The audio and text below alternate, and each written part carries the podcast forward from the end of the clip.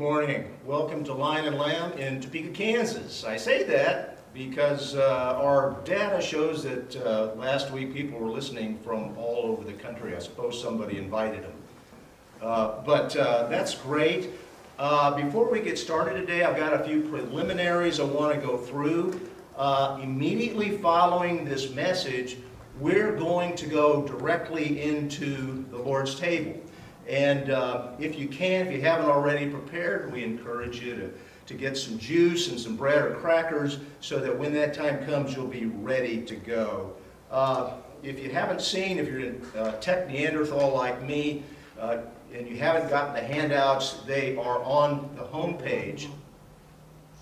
Sorry. Okay, sorry. We, it's my fault. Okay. Okay. Uh, yeah, prepare for the Lord's table, and uh, that was my fault that the sound wasn't on. Uh, and uh, uh, get your juice and your, your crackers out.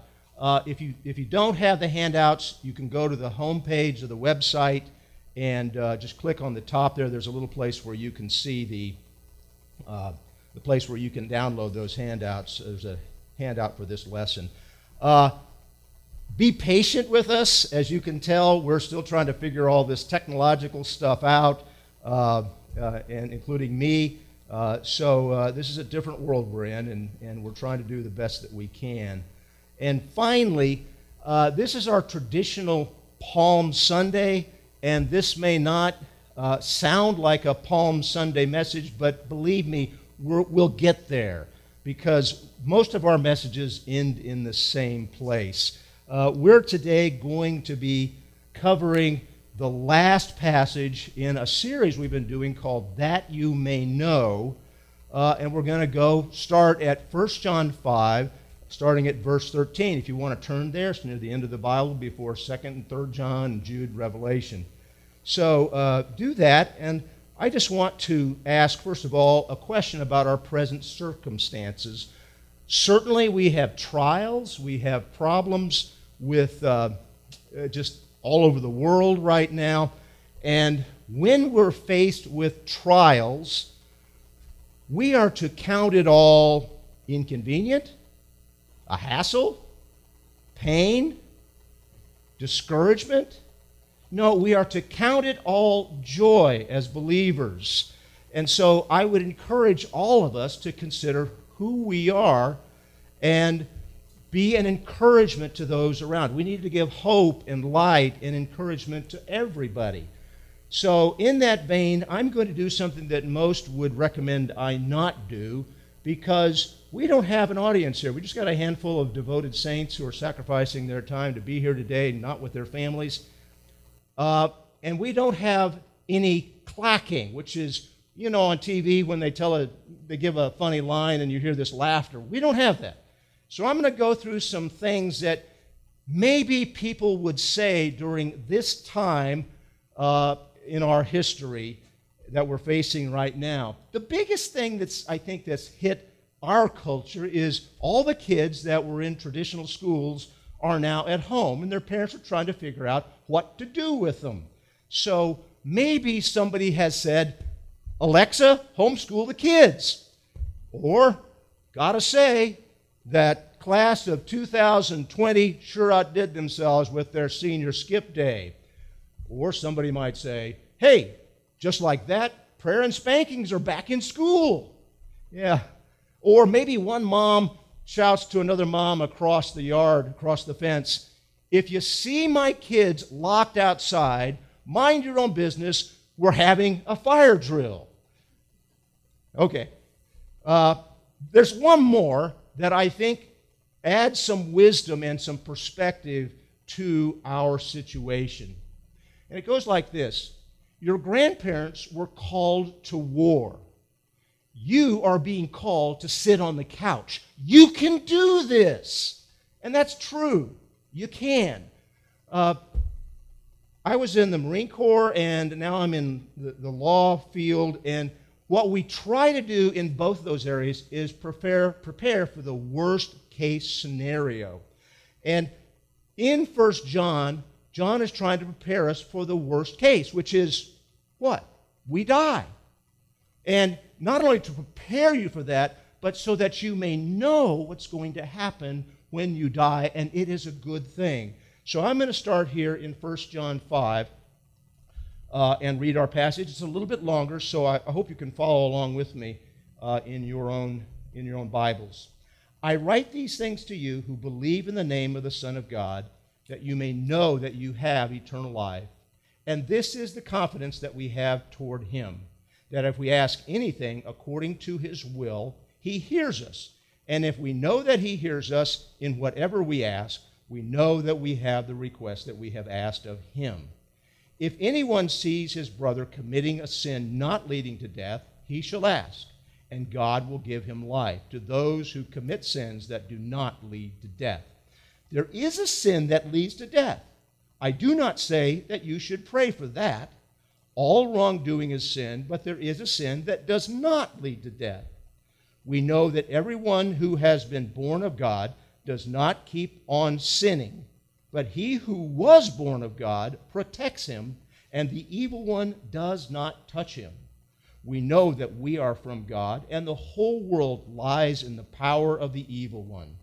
And we know that the Son of God has come and has given us understanding, so that we may know him who is true, and we are in him who is true, in his Son, Jesus Christ. He is the true God and eternal life. Little children, keep yourselves from idols. Let's pray. Father in heaven, we know that you love us. And we know that you want us to be assured of where we will spend eternity. Help us, Lord, to comprehend your great love for us through your word and how we can know for sure that we will be there with you in eternity. Amen. Um, you know, knowing the truth is important to all of us. It seems self evident. And John writes this letter that we call First John to tell us many things that are true and that he believes are vital to the believer. So, our main idea today is this we can be assured by the truths that we belong to the God who answers prayer and that Jesus Christ is the only way to eternal life. Now, as believers, we know that the existence of this world can only be explained and understood if we accept the logical necessity of the existence of that which is beyond this natural world. We call that the supernatural, a supreme being or God. But then we have to deal with our relationship with that God, and that's where Christ and Christianity come in. In order to have that relationship, John wants us to know certain truths. Christianity is not a faith that says, I hope so or I think so, but rather a solid rock faith saying, I know so in my innermost being. So we're going to go over five truths that John covers in this passage today that we can know. And the first one is that we have eternal life. I write these things to you who believe in the name of the Son of God, that you may know that you have eternal life. This whole book has been leading up to this verse. This is the climax. And the first point here is John is writing to those who believe in the name of the Son of God. And he knows that we have weaknesses and that we, even though we're saved, we can have doubts. So, the very heart of his reason for writing this letter is to remove those doubts so that we might have assurance in order to know that we have eternal life. Yeah. Now, we've mentioned several tests or evidences of salvation throughout this book in this series, and those tests have at their core the three themes of belief, obedience, and love. So, if you truly believe that Jesus is the Son of God, and you're not perfect, but you're characterized by obedience and love, you can be assured of your eternal state at this very moment and forever. We don't have to be dogged by doubts because we feel ignorant about the Bible or we stumble over a sin now and then or because we don't feel some particular emotion. As Christians, we all suffer with these issues. When we love and come to Him in our weaknesses, He is always there, and we can have confidence, not in our faith. This is not faith in faith, but it's faith in Him and His promises. We can and should take Jesus at His word. When He said in John 9, My sheep hear my voice, and I know them, and they follow me. I give them eternal life, and they will never perish, and no one will snatch them out of my hand. My Father, who has given them to me, is greater than all, and no one is able to snatch them out of the Father's hand. So his true sheep do hear, they know, and they follow him, and they're secure in his sheepfold forever. A true sheep belonging to Jesus might stray, might fall into a sin, but will always come back to the sheepfold and follow the shepherd. The next truth that we can know is that God answers prayer. And we're going to take the first two of these verses here in this next section. This is the confidence that we have toward Him that if we ask anything according to His will, He hears us. And if we know that He hears us in whatever we ask, we know that we have the request that we have asked of Him. So, uh, immediately following the climax of this whole thing, we get into some difficult passages here. Verses 14 and 15 are about petitions, and the assurance of eternal life brings confidence that our prayers will be answered. We touched upon this earlier in 1 John 3, where John gave the first two requirements for prayers to be answered. He said, Whatever we ask, we receive from him because we first keep his commandments and secondly, we do what pleases him. Here, John adds the final requirement is that we ask according to his will. Now, with these three, John says he hears us, and if we know that he hears us in whatever we ask, we know that we have the request that we ask of him. Now, getting down to reality, I think we as Christians pray genuinely, and we believe it's a good thing to pray for others. And part of that prayer is supplication and prayer for certain things to happen or not happen. That's all good. What causes this problem sometimes is when our request does not occur. We look back at, at verses like this that say that God answers prayer and say, Why didn't He answer my prayer? Why do I not have the request that I have asked of Him? Well, that's a good question let's go back and consider how we are to pray. Jesus told us in Matthew 6 when he said, Pray like this Our Father in heaven, hallowed be your name, your kingdom come, your will be done. You know, I don't know that you include that in every prayer, but it's not a bad idea because that's the main thing is that his will be done. The problem is what we want, what we genuinely see as good and desirable, and maybe it's a godly thing, may not be according to his plan, according to his will, or it may not be the right time. One great man of prayer was George Mueller, who managed and ran several orphanages in the 1800s without ever asking for assistance or even taking a regular salary believing that he should instead rely solely upon God for provision. And Mueller said, Prayer is not overcoming God's reluctance, it is laying hold of his willingness. We pray for things because we know we have a loving Father who wants us to be dependent upon Him for daily bread, and because we are told to have a relationship with Him by talking to Him in prayer. So when we pray for something, and we do encourage you to pray every single day, it's important to remember a very simple phrase that Mike has used several times that clarifies pretty much everything related to our relationship with God. It is that He is God and I am not. As hard as it is to grasp, if we can understand that He has a plan far above our understanding, it is a plan and a purpose that is good for us ultimately. He knows far better what is good for us than what we know because he knows the big picture. He's what we call omniscient. He knows everything, and he knows the future, and he knows what his plan is, and sometimes that means we're going to suffer for his plan. He will answer prayer. It may be a yes, it may be a wait, but it may also be a no when it does not fit his will, his plan, his purpose, when it's not according to his will.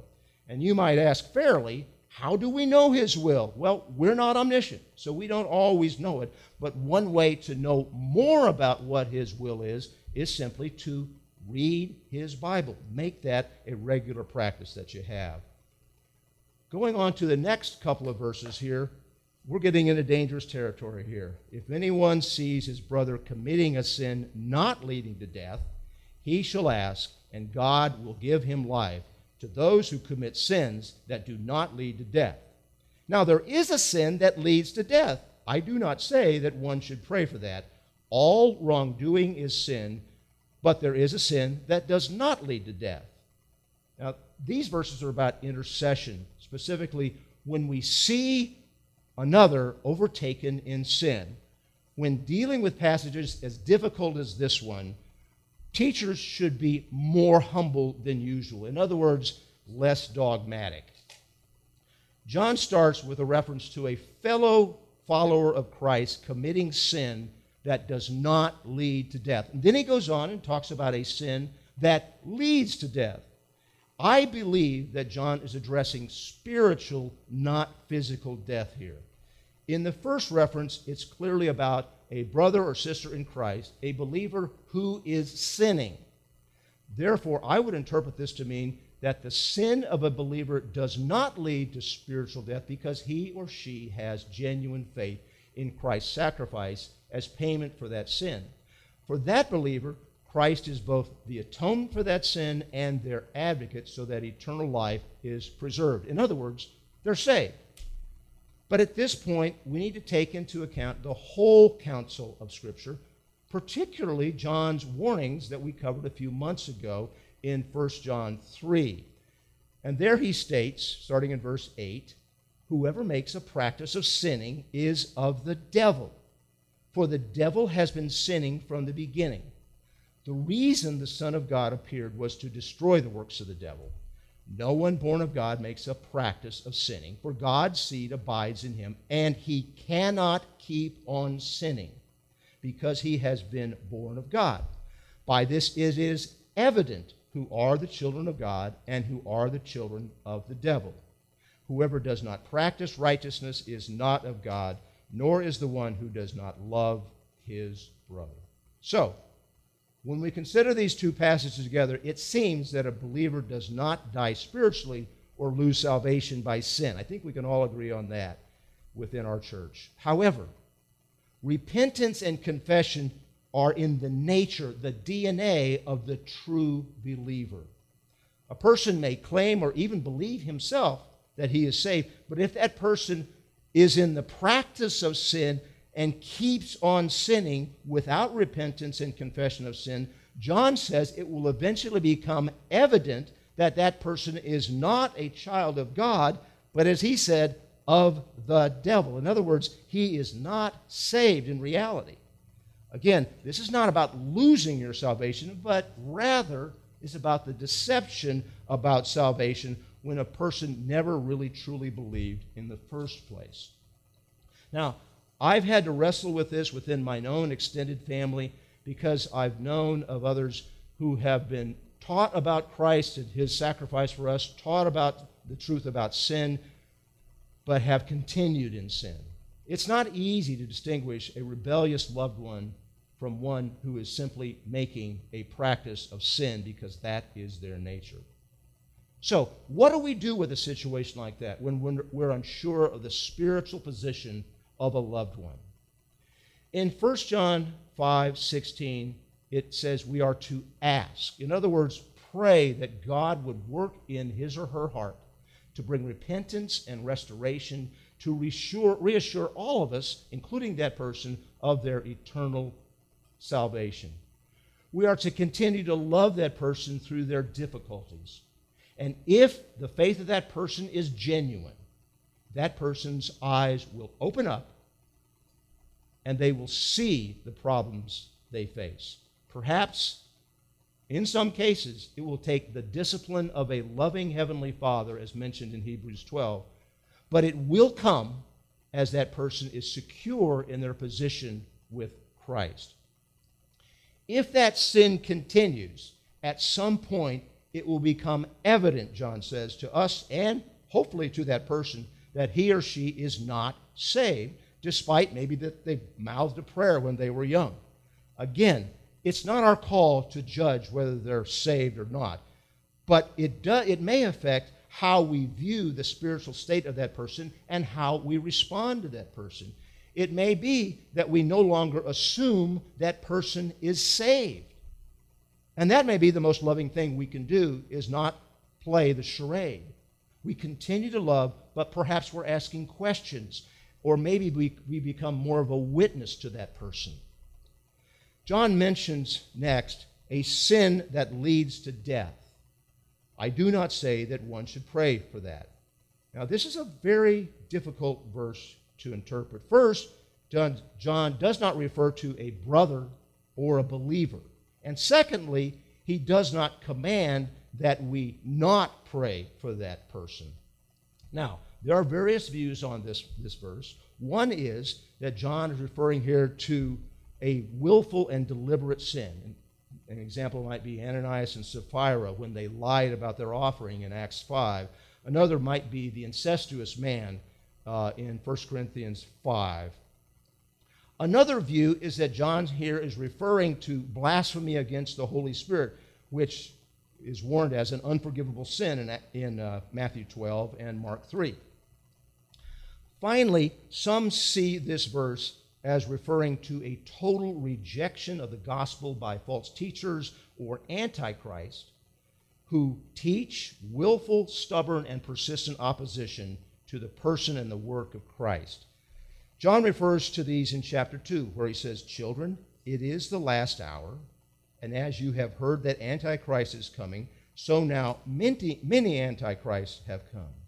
Therefore, we know that it is the last hour. They went out from us, but they were not of us. For if they had been of us, they would have continued with, with us. But they went out that it might become plain, it might become evident that they all are not of us. Now, I'm not going to insist here that I, I'm correct here, but I would lean toward that third option as the clearest within the context of this passage. Those separated from the true church by deliberate rejection of Christ as they were really never in the church or saved in the first place. Those who will, willfully and irrevocably reject what the Bible says about Christ have essentially guaranteed for themselves spiritual death. It becomes plain or evident that they are not of us within the true church. Now, to pray for them is not forbidden. I think what John may be saying here is it may be an exercise in futility. I could be wrong. I may have oversimplified here, of course.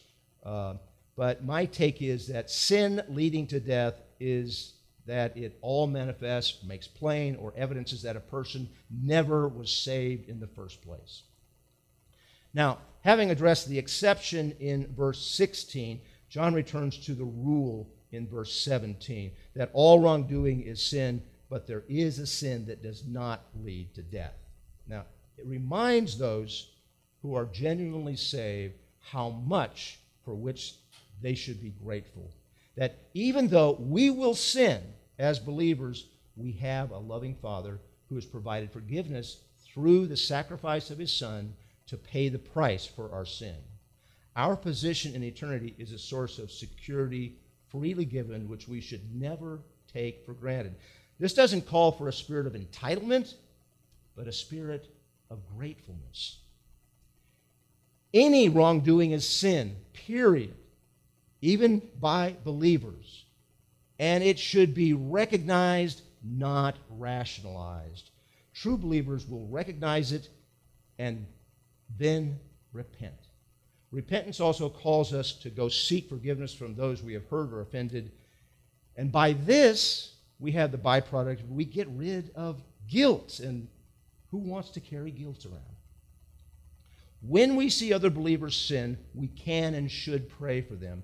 This is one way that the body of Christ is drawn and held together because we care about one another enough to pray for and love, and in some cases, if necessary, confront one another about a sin. It may be a blind spot that they don't even understand they're, they're involved with, that they're sinning. Faithful intercession of one believer for another is a powerful weapon. Charles Spurgeon said, All hell is vanquished when the believer bows his knee in importunate supplication. And this leads directly to the next truth that we have that we have victory over sin. We know that everyone who has been born of God does not keep on sinning, but he who was born of God protects him, and the evil one does not touch him. John returns one more time in his letter to this born of God or new birth, the very thing of which he wants all of us to be assured. To summarize his teaching through his letter, uh, I put on your, your study sheet there some of the commands or some of the evidences of the new birth. I'll just run down them quickly. We keep his commands because he's our Father. We walk as Jesus walked, as our example. We're lovers, not haters. We love the Father, not the world and its temptations. We confess the Son and have him in our hearts. We do what is right.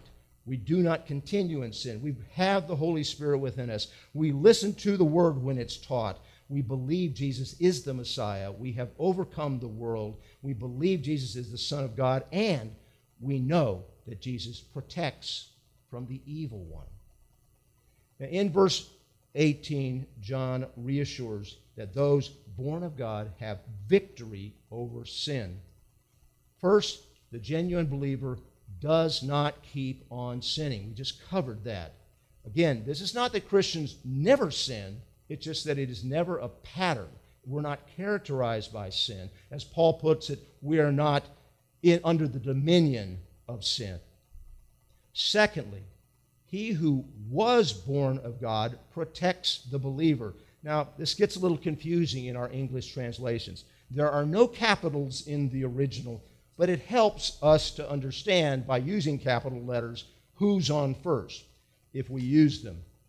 So the context here and the whole of Scripture would indicate that Jesus Christ, our advocate, is the one who was born of God and is protecting those who have been born of God.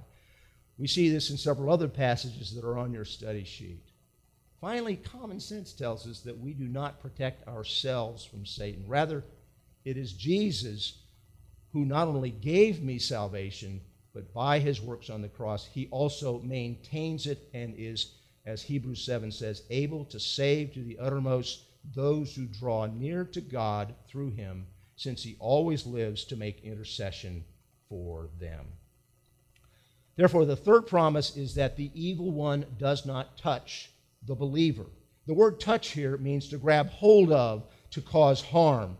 So the, the devil may grab and tempt us through various means, but he cannot overcome the power of Christ, and we are protected. The believer may stumble, but he or she cannot be harmed in any ultimate or final sense because of his protection. And due to that protection, the believer, as John says, cannot keep on sinning.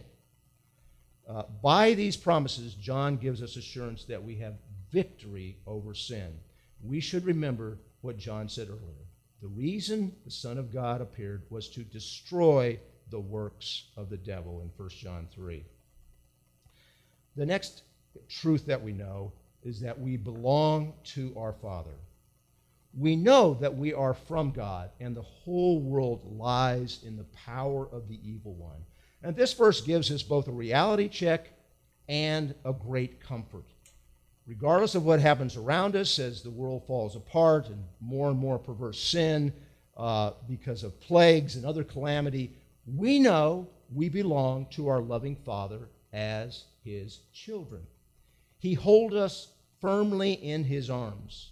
On the other hand, unbelievers who either do not think about eternity or who depend on the lies of the world or false teachers are actually under the control and the power of Satan. God's words tells us the strategy of the evil one there. He blinds the minds of unbelievers to keep them from seeing the light of the gospel. When the seed of the gospel is spread, he snatches it up uh, so that it cannot take root. He will use false teachers to perform great signs and wonders to lead people astray. And finally, he lures in with desires of the flesh and pride. You can see all the scripture verses there in, on your study sheet. So, in a very real sense, we are in a world as believers being attacked uh, by people largely controlled by Satan. The evil one often controls cultures and institutions around us. Uh, he is opposed to the spread of the gospel. He does all that he can to destroy Christ led ministries which care for the poor, the weak, the defenseless, including the most defenseless, most vulnerable, the unborn. He will use the current plague in which we are engulfed to discourage believers from giving help and support and hope to others through Christ. But thankfully, we can know that we are from God. And because we are from God, He protects us and enables us to overcome for he who is in us is greater than he who is in the world. And that leads to our final truth that we can know what is true. And we know that the Son of God has come and has given us understanding so that we may know him who is true, and we are in him who is true, in his Son, Jesus Christ. He is the true God and eternal life. Little children, keep yourselves from idols.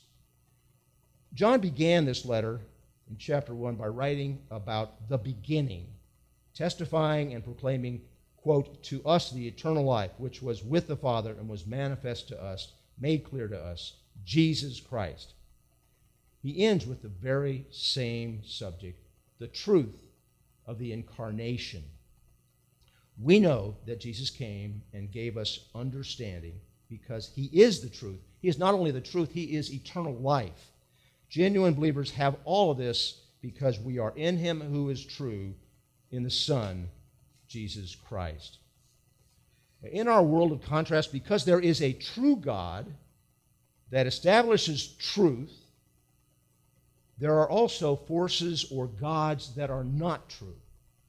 And while it seems like John ended this book with an oh, by the way, it really does tie into the central theme of assurance of salvation.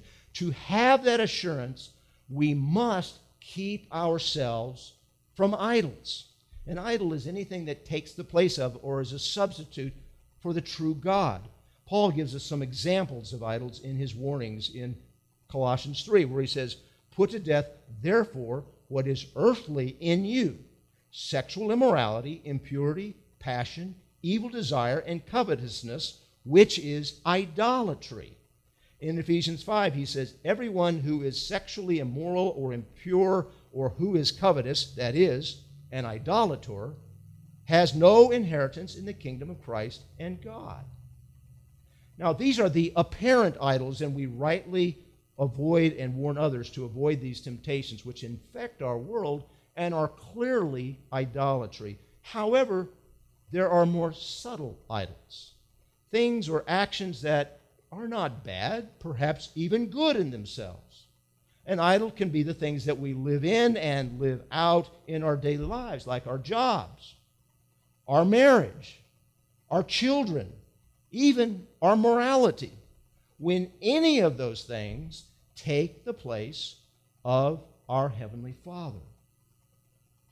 John Calvin once wrote, that man's nature is a perpetual factory of idols.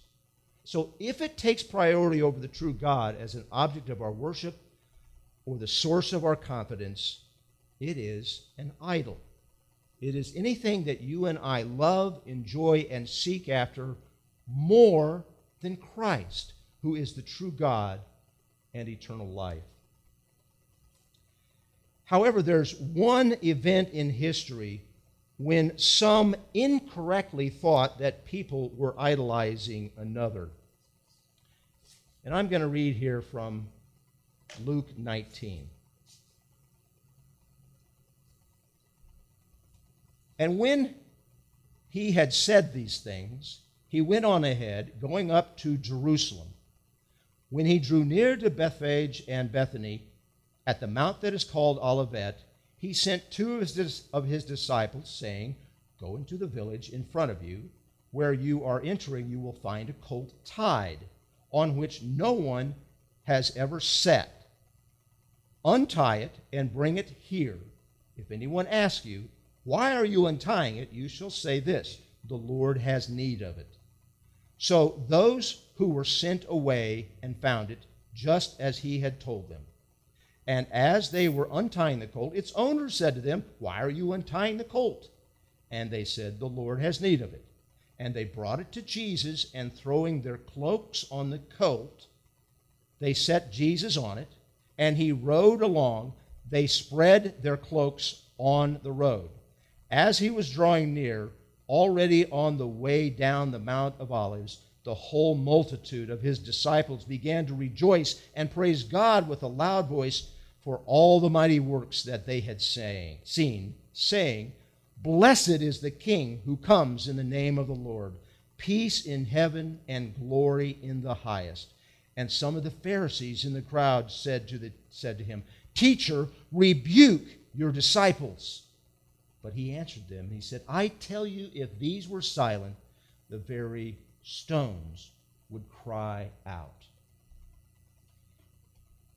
You know, just a few short weeks ago, none of us would have imagined that we'd be watching accounts of worldwide disease and death, even in the United States where nothing bad ever happens, that this current plague has brought upon us. And we would certainly not think that we would be watching a, a sermon at home. So our world has changed very quickly.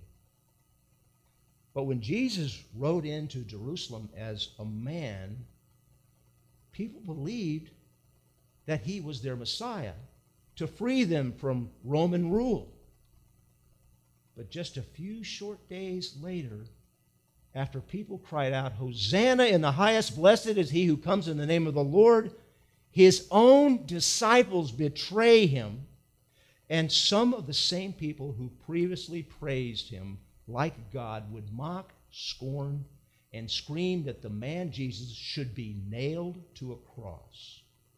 Now, with 2020 hindsight, we marvel at the lack of faithfulness displayed by these people, even some of his disciples. Of course, we know better because John tells us that Jesus, the Son of God, was from the beginning. He was the Word of life, and that life was made manifest, and we have seen it testified to it, and proclaimed to you the eternal life which was with the Father and was made manifest to us. 1 John 1. And then in John, 4, 4, John 1, uh, John told us that Jesus became flesh, dwelt among us, and we have seen his glory, glory as the only Son from the Father, full of grace and truth.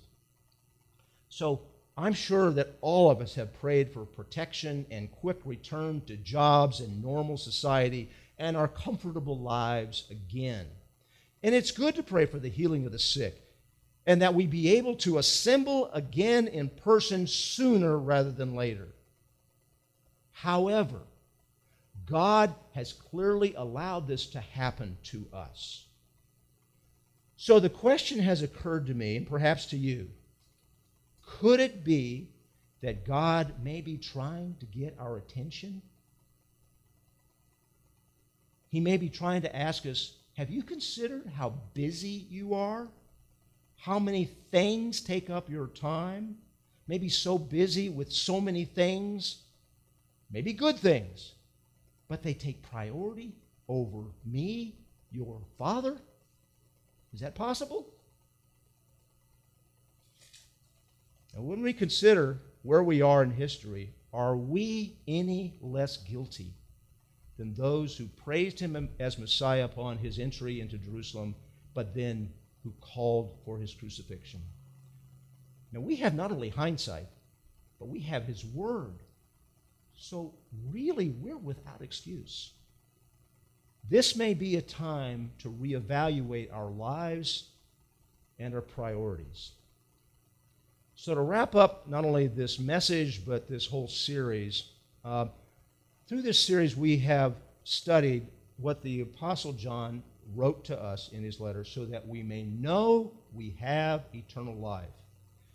And this after Jesus had warned many in Matthew 7 that on the day of judgment, some who had called him Lord would not enter the kingdom of heaven, even some who did many wonderful things in his name. So these are not people who deny the existence of God or who scoff the thought of a Savior. These are people sitting in churches all over the world who think they're saved, but Jesus warned that he will say to some of them, I never knew you. Please read it, and I hope you do not weep in Matthew 7. John's message is simple, and he pleads with us throughout his letter. John simply wants us to be sure that we know the King of Kings and the Lord of Lords, and that he knows us. As I mentioned at the beginning of this message, John's point, his, his main thrust in this book, can be distilled down to three words believe, obey, and love. First, you can know the truth and be assured of eternal life if you see in yourself not perfection, but certain consistent behavior and character. First, you believe in with a faith that stays in your heart that Christ died for your sins and only he can pay the price to satisfy God's perfect justice with his perfect love. Next, that you obey his commands. Now those that obedience does not save you, but it tells you who your father is, who you're listening to, who you're following. And you might ask, which commands? Well, Jesus instructed, instructed all of us to focus on the two great commands love God and love your neighbor. To be sure,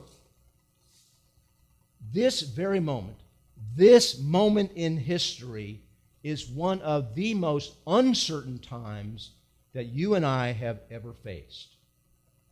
Therefore, if there's any question in your mind, can you think of a better time than now to obtain rock solid security and assurance of your life after this one? So I want to invite you.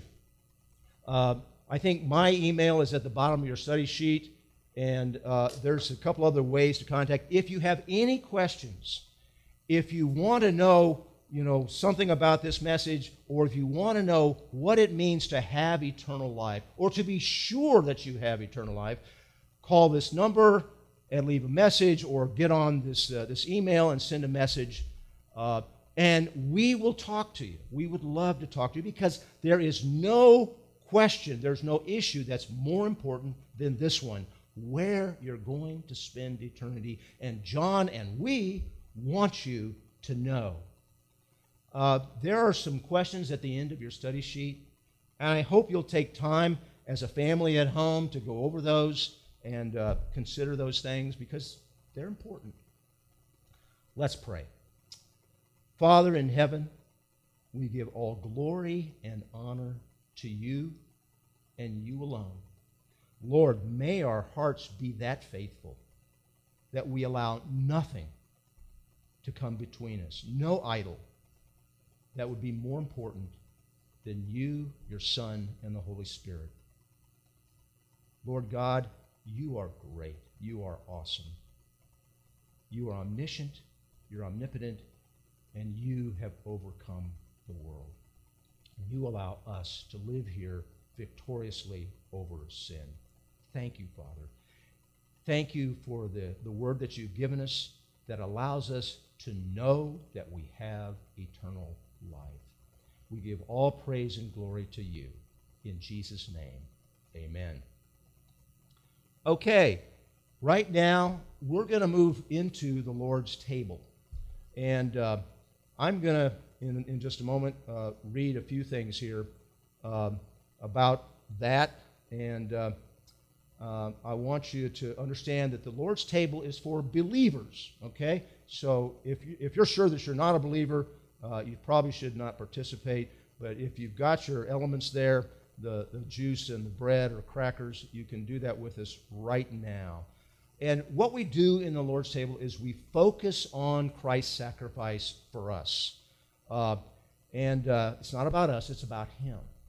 And uh, it may involve us because we may need to confess something because our sin creates a problem between us and Him, and we want to confess those things.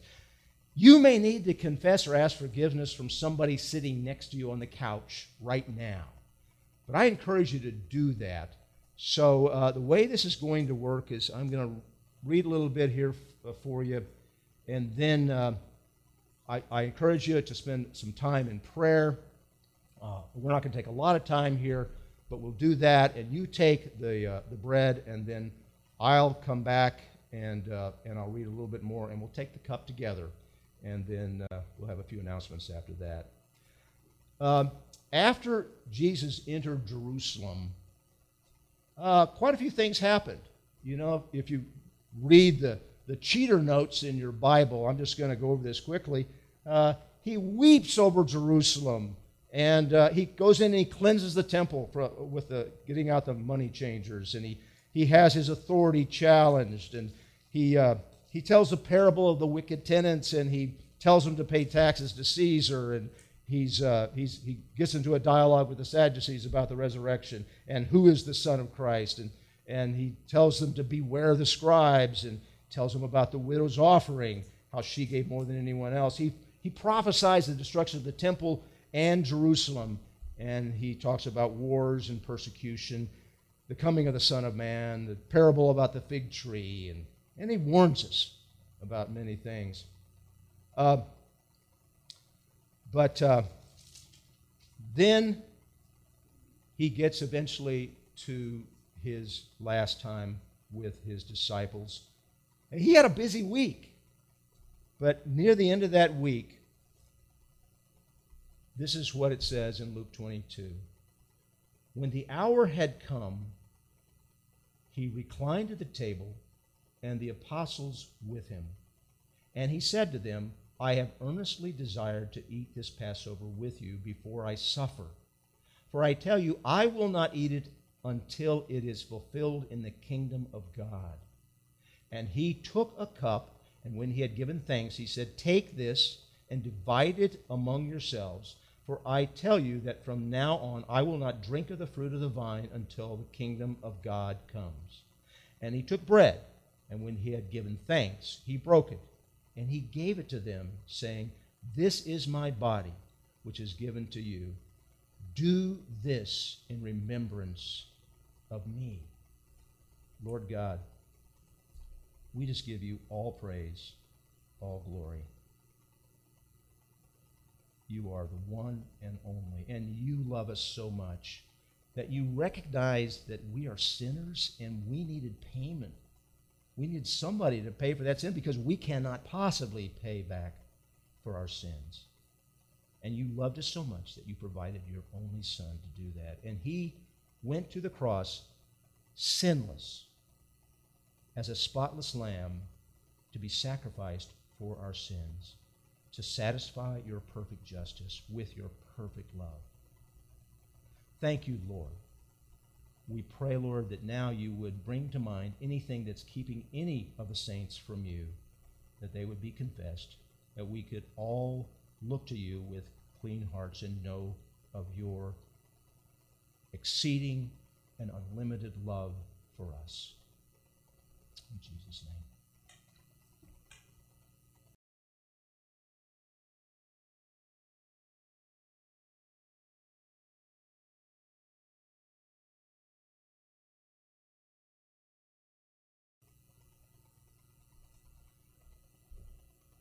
And likewise the cup, after they had eaten, saying, This cup that is poured out for you is the new covenant in my blood.